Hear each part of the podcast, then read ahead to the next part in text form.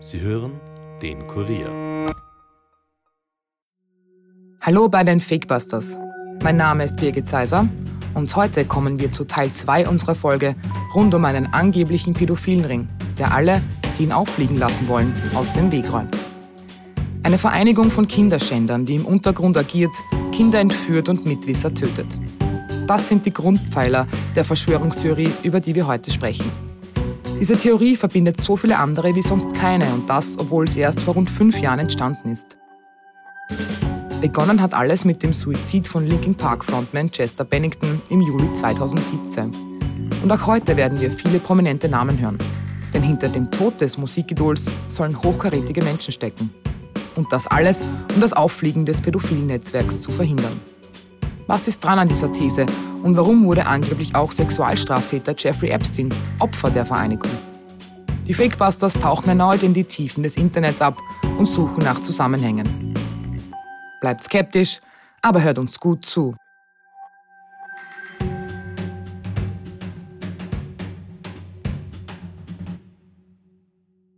Bevor wir starten, noch eine kurze Info.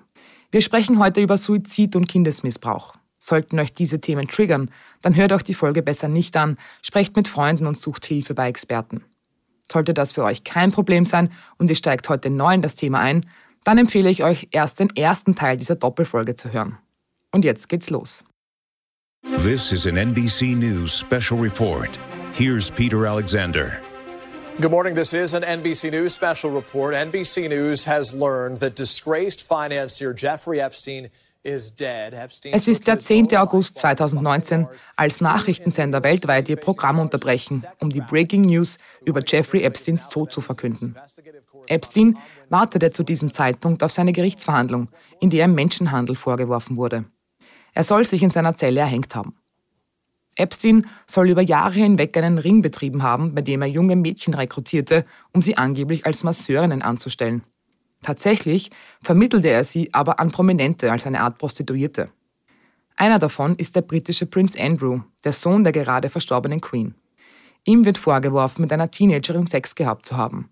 Andrew bestreitet die Vorwürfe, genauso wie viele andere Beschuldigte. Als Epsteins Komplizin gilt seine damalige Lebensgefährtin Ghislaine Maxwell, die im Juni 2022 zu einer Freiheitsstrafe von 20 Jahren verurteilt wurde. Das wird für diese Theorie später noch sehr wichtig werden, also behaltet das im Hinterkopf. Aber jetzt zurück zu Epstein. Epstein war Bankier und Investor und milliardenschwer. Er bewegte sich in den höchsten Kreisen der amerikanischen Elite. Zu seinen Freunden zählten neben Prince Andrew der Ex-Präsident Donald Trump und auch die Clintons waren sehr eng mit ihm befreundet. Warum ist das wichtig? Weil es diese Leute sind, die ihn später umgebracht haben sollen. Dass sein Tod nämlich kein Selbstwort war, wurde schnell spekuliert. In der amerikanischen Popkultur war der Spruch Epstein didn't kill himself bald ein bekanntes Schlagwort. Nachdem sein Tod schnell als Selbstmord deklariert worden war, wehrten sich seine Anwälte und leiteten eigene Ermittlungen ein. Epsteins Bruder Mark beauftragte einen externen Pathologen, der bei der Obduktion des Leichnams anwesend war. So sollte sichergestellt werden, dass die wahren Umstände des Todes nicht von den offiziellen Behörden vertuscht werden. Und hier wird es spannend.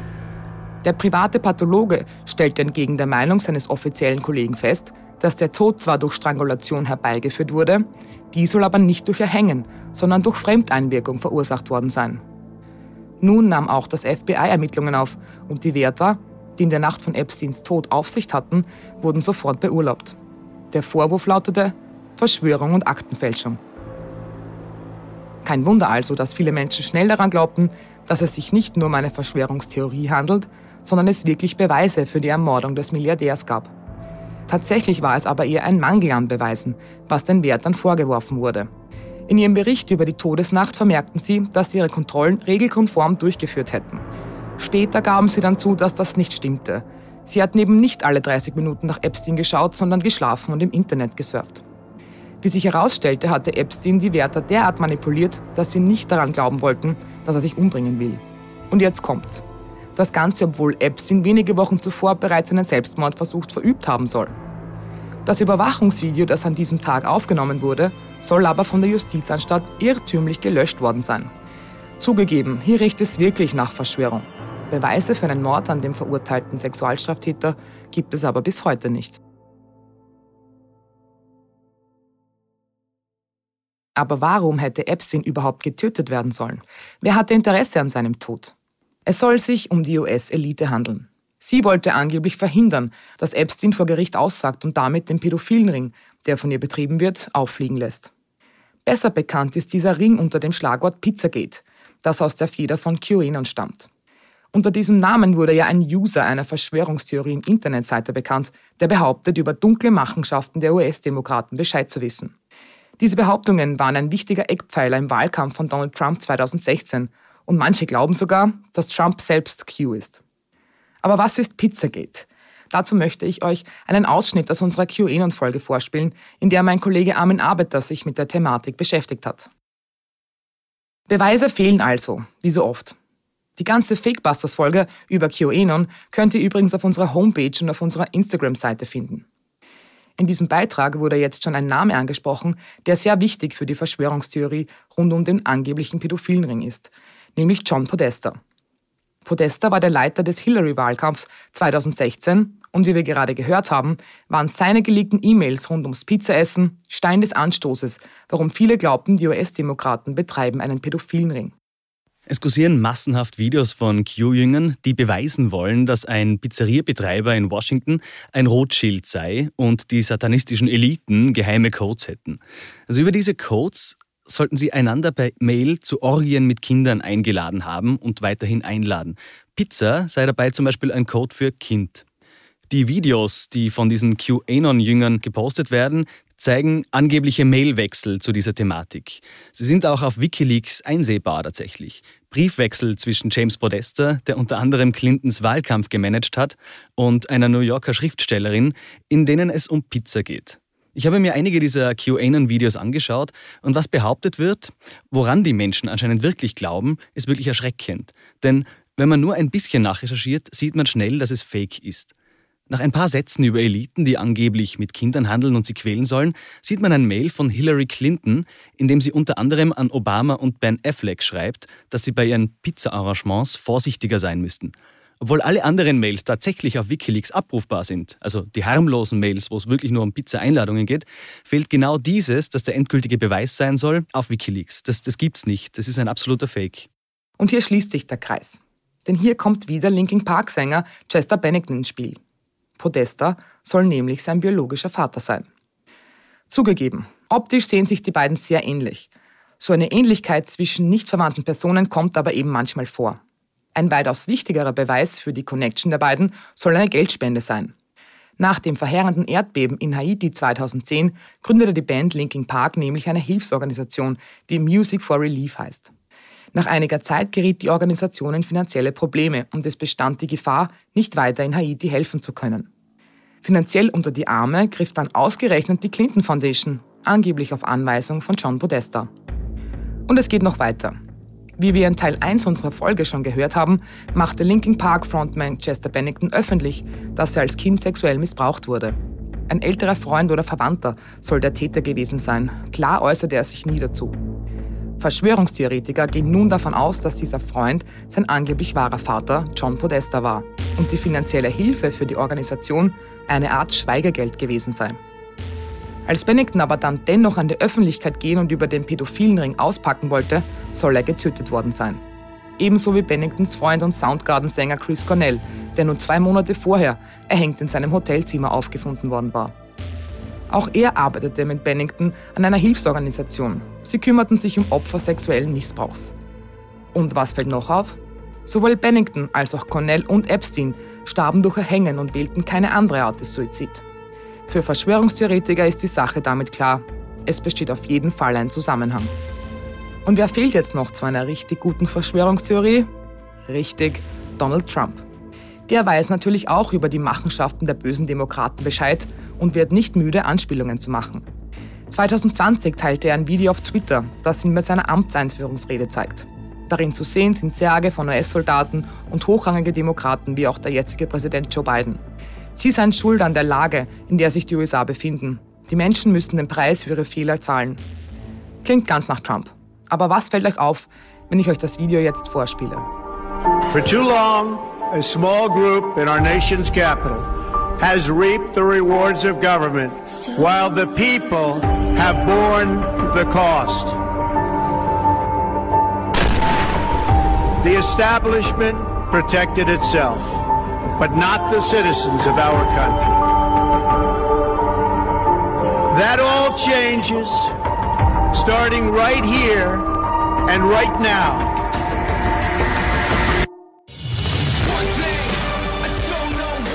Genau, unterlegt wurde das Video mit dem Song In the End von Linkin Park. Macht Trump hier eine Anspielung? Die Band ließ das Video jedenfalls umgehend von Twitter entfernen. So, jetzt haben wir die wirren Theorien rund um die Selbstmorde und den Kinderschänderin gehört. Kommen wir jetzt noch einmal zu Epsteins Komplizin Ghislaine Maxwell zurück, von der ich schon kurz zuvor erzählt habe. Auch Maxwell musste sich vor Gericht verantworten. Ihr wurden Sexualdelikte wie Verführung Minderjähriger und Kinderhandel vorgeworfen. Anders als bei Epstein ging dieser Prozess aber wie geplant über die Bühne und Maxwell wurde zu 20 Jahren Haft verurteilt. Warum wurde nicht auch sie aus dem Weg geräumt und verhindert, dass sie ihre Aussage vor Gericht macht? Hier beginnt die Theorie etwas zu bröckeln. Denn wenn die langen Arme der US-Eliten bis in die Gefängnisse reichen, warum wurde in diesem Fall nicht gehandelt? In diesen zwei Folgen haben wir jetzt wirklich viele wirre Thesen und Verschwörungstheorien gehört. Es ist Zeit, dass wir mit einer Expertin darüber sprechen, wie solche Theorien entstehen und warum so viele Menschen daran glauben. Und deshalb freue ich mich jetzt auf das Gespräch mit Ulrike Schisser, Psychologin und Mitarbeiterin der Bundesstelle für Sektenfragen und Autorin des Buches Fakt und Vorurteil, in dem es um Verschwörungstheorien geht. Hallo, Frau Schisser. Hallo, danke für die Einladung. Warum werden gerade Todesfälle prominenter oft von Verschwörungstheoretikern ausgeschlachtet? Naja, bei Meldungen geht es ja immer darum, Aufmerksamkeit zu gewinnen. Und Prominente bringen automatisch mehr Aufmerksamkeit. Äh, das ist eine, eine alte Geschichte. Sie können alles besser verkaufen, wenn das äh, mit einer Person in Verbindung steht, die irgendwie einen prominenten Status haben. Und das zweite, der zweite Faktor ist noch, dass ähm, bedeutende Ereignisse brauchen bedeutende Ursachen. Das heißt zum Beispiel, wenn jemand wie die Prinzessin Diana stirbt, dann scheint uns sowas Banales wie ein Verkehrsunfall irgendwie eine zu geringe Ursache für ein Ereignis, was wir ganz bedeutsam und wichtig sehen. Und dann ist eben natürlich äh, schnell die Spekulationen da, naja, war es nicht doch irgendwas Größeres, war es nicht doch irgendeine Verschwörung, irgendein Geheimdienstauftrag. Also das ist, und gerade wenn Prominente sterben, scheint uns das oft ähm, noch einmal mehr bedeutsam. Da muss halt das Ereignis dahinter irgendwie großartig sein. Wie problematisch ist es, dass solche Virenthesen meistens im Internet entstehen und dort auch bleiben? Sprich, sie werden nicht von seriösen Medien besprochen und aufgedeckt. Wäre es besser, wenn das alles in einer breiten Öffentlichkeit besprochen wird? Naja, nur darüber zu berichten, ist oft dann schon das Ziel erreicht, was die Produzenten dieses Materials haben. Die wollen ja auch, das ist mal wieder beim Thema Aufmerksamkeit, die verdienen oft auch wirklich Geld damit, irgendwie Klicks zu kriegen oder Produkte dann zu verkaufen äh, oder sie haben irgendwelche politischen Interessen dahinter. Das heißt, das Verteilen von diesen Materialien und das darüber berichten ist genau das, um was es eigentlich geht. Und oft ist ja noch je skurriler und je ekelhafter und je schockierender, desto eher klicken die Menschen dann drauf. Und äh, das ist genau das, um was es da eigentlich geht. Da ist ganz oft auch eine Geschäftemacherei dahinter. Also ich würde davon abraten, zu berichten, allzu sehr denen eine Bühne zu geben, außer es sind wirklich konkrete ähm, Geschichten, die schon Schaden anrichten. Also wo man wirklich sagen muss, äh, wenn das Menschen glauben, dann ist das auch gefährlich und schaden sie sich, da muss man natürlich aufklären. Aber ich würde nicht jede ihre These, die irgendwo herum schwirrt, die auch noch damit adeln, dass man sie lang und breit äh, widerlegt. Merken Sie bei der Bundesstelle, dass es in den letzten Jahren mehr Anfragen wegen solcher Fälle gibt? Ja, wir hatten einen sehr starken Anstieg zu Anfragen, wo es wirklich ausschließlich um Verschwörungstheorien ging und wo sich das Umfeld Sorgen gemacht hat, weil eine Person da ganz hineingekippt ist. Wobei, dass die Verschwörungstheorien an und für sich so stark sind, das hat uns jetzt nicht überrascht. Also das war bereits in den, sagen wir mindestens den letzten zehn Jahren immer mehr ablesbar, dass äh, speziell in der Esoterik-Szene Verschwörungstheorien immer mehr werden. Ähm, das ist, ob das jetzt bei 5G oder ähm, ja auch gerade das Thema Impfen, das war immer schon sehr, sehr stark äh, mit diesen Verschwörungserzählungen äh, verbunden. Ich glaube, es ist jetzt nur ähm, viel mehr in den Fokus der Öffentlichkeit geraten. Man hat es vorher eher ignorieren können, weil es einem kaum betroffen hat und das war halt innerhalb dieser Kreise ist es weitergegeben worden. Und jetzt plötzlich war es so, dass wir gemerkt haben, ah, die, äh, die Gefahr von, äh, die von diesen Geschichten ausgeht. Also wie schnell die auch ähm, demokratiezersetzend sind, je, je schnell sie auch eine Gefährdung ist für die Person selber, die das glaubt, aber vielleicht auch das Umfeld. Und ähm, das war, glaube ich, so ein, ein wildes Erwachen. Ähm, aber die, die Themen sind nicht neu. Sie sind nur jetzt ganz anders in den Fokus unserer Aufmerksamkeit geraten. Was kann man tun, wenn man merkt, dass ein Mensch im eigenen Umfeld in solchen Theorien äh, irgendwie aufgeht und sich darin verliert? Soll man darüber sprechen oder führt das dazu, dass das Gegenüber dann äh, noch mehr in diese Verschwörungstheorien abrutscht? Also bei Verschwörungstheorien ist es ganz wichtig, Stellung beziehen und auch klar zu sagen, dass man etwas für eine Verschwörungstheorie hält. Sonst wird nämlich Schweigen schnell als Zustimmung interpretiert. Und viele versuchen, um den Konflikt äh, möglichst gering zu halten, äh, da gar nicht drauf einzugehen, aber einfach nur zu sagen, du, das heute für Fake News, da bin ich anderer Meinung, das klingt für mich nach einer Verschwörungstheorie, das finde ich ganz, ganz wichtig. Äh, wie weit man dann hineingeht in die Details, hängt jetzt davon ab, äh, ob das Gegenüber überhaupt noch erreichbar ist für Informationen. Also wenn ich merke, jemand äh, nimmt Information auf, dann unbedingt, unbedingt äh, wirklich mit äh, den Gegeninformationen kommen, ähm, entsprechende Seiten, äh, Informationen geben. Das ist ganz wichtig. Je früher, desto besser.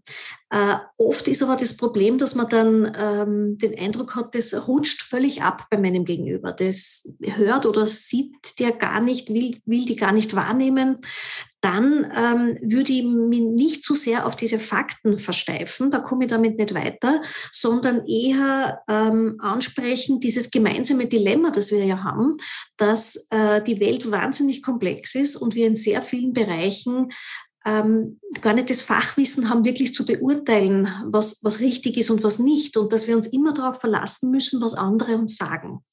Und damit einfach auch die Quellen, die wir auswählen, ganz, ganz wichtig sind. Und das würde ich einfach ansprechen. Also ich diskutiere selten mit jemandem über irgendwie Impfstoffe, weil das ist einfach nicht mein, mein Gebiet, sondern da sage ich, ich kenne mich da überhaupt nicht aus. Ich bin ja keine Medizinerin, keine Biologin.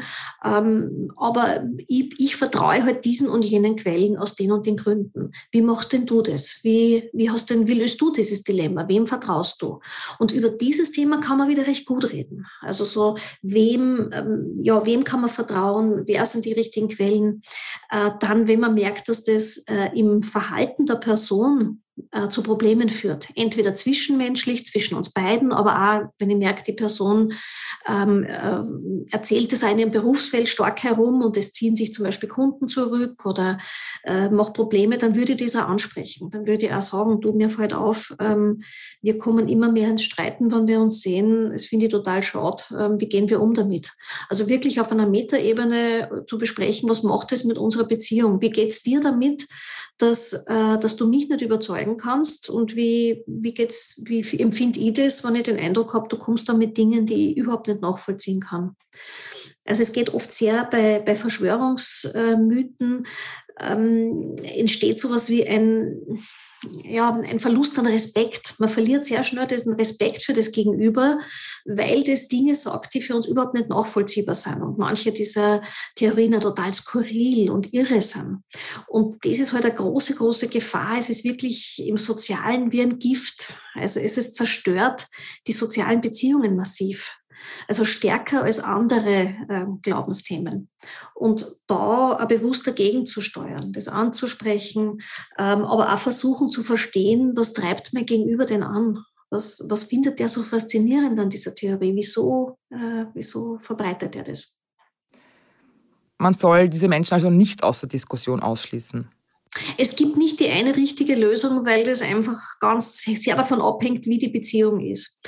Ähm, wenn Sie merken, ähm, es entsteht nur mehr Konflikt und nur mehr, ähm, ein, der, der, Graben wird immer tiefer zwischen Ihnen und dieser anderen Person, dann ist es manchmal auch durchaus sinnvoll zu sagen, du, über das Thema reden wir einfach nicht mehr. Dann wird es zum Tabu erklärt und beiseite gestellt. Funktioniert auch nur mehr oder weniger gut. Aber ähm, bevor die Beziehung komplett äh, darunter leidet, ist es oft äh, noch äh, das kleinere Übel. Aber es macht trotzdem was mit der Beziehung. Also üblicherweise ist es ja für beide sehr frustrierend. Und es ist ja, man muss immer damit rechnen, das Gegenüber will mir ja nichts Böses, sondern der hat eine, eine, eine für sich eine Wahrheit entdeckt, die ganz erschreckend ist und äh, die er mitteilen möchte, um andere zu schützen schützen, um andere zu retten. Also das ist ja die Idee dahinter. Bei ganz vielen ist ja eigentlich, andere zu warnen und zu schützen.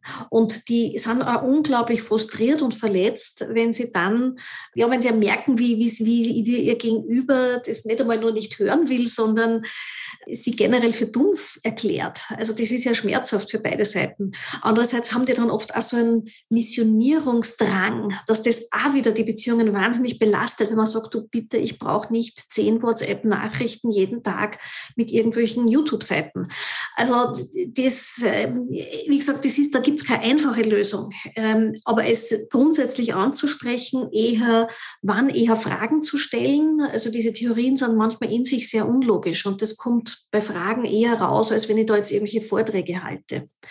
Und zu versuchen zu verstehen, was ist es eigentlich das grundlegende Motiv von meinem Gegenüber? Was, hat der Angst um Gesundheit? Ähm, ist es jemand, der, ähm, der sich sehr eingeschränkt fühlt in seiner Freiheit und dem dieses Thema, du bist nicht frei, du bist geknechtet, aus dem Grund, äh, der sehr in Resonanz geht mit diesen Theorien. Also immer zu schauen, was ist das, was gerade in unserer Gesellschaft, was brodelt denn da eigentlich, dass diese Theorien gerade auf so einen fruchtbaren Boden fallen. Vielen Dank, Ulrike Schisser. Wir fassen noch einmal zusammen. In der Theorie rund um einen mordenden pädophilen Ring fließen viele der Verschwörungsmythen, die es schon lange gibt, zusammen. Durch weitere Tode von Prominenten bekommen die Verschwörungstheoretiker immer mehr Stoff, um die wirren Gedanken weiterzuspinnen. Fakt ist dennoch, dass es keine Beweise dafür gibt, dass sich Jeffrey Epstein oder Chester Bennington nicht selbst das Leben genommen hätten. Im Gegenteil, es sprechen sogar viele Fakten dafür, wie die vorangegangenen Selbstmordversuche der beiden. Die Fakebusters bleiben aber an der Sache dran und schauen für euch, was noch alles zu der Theorie dazugedichtet wird. Vielen Dank, dass ihr heute wieder mit dabei wart. Schickt uns gerne eure Themenvorschläge auf fakebusters.kurier.at oder per Nachricht auf unserer Instagram-Seite. Dort findet ihr auch die Folgen zu Pizzagate, über die wir heute gesprochen haben. Wir hören uns wieder in zwei Wochen und bis dahin bleibt skeptisch, aber hört uns gut zu.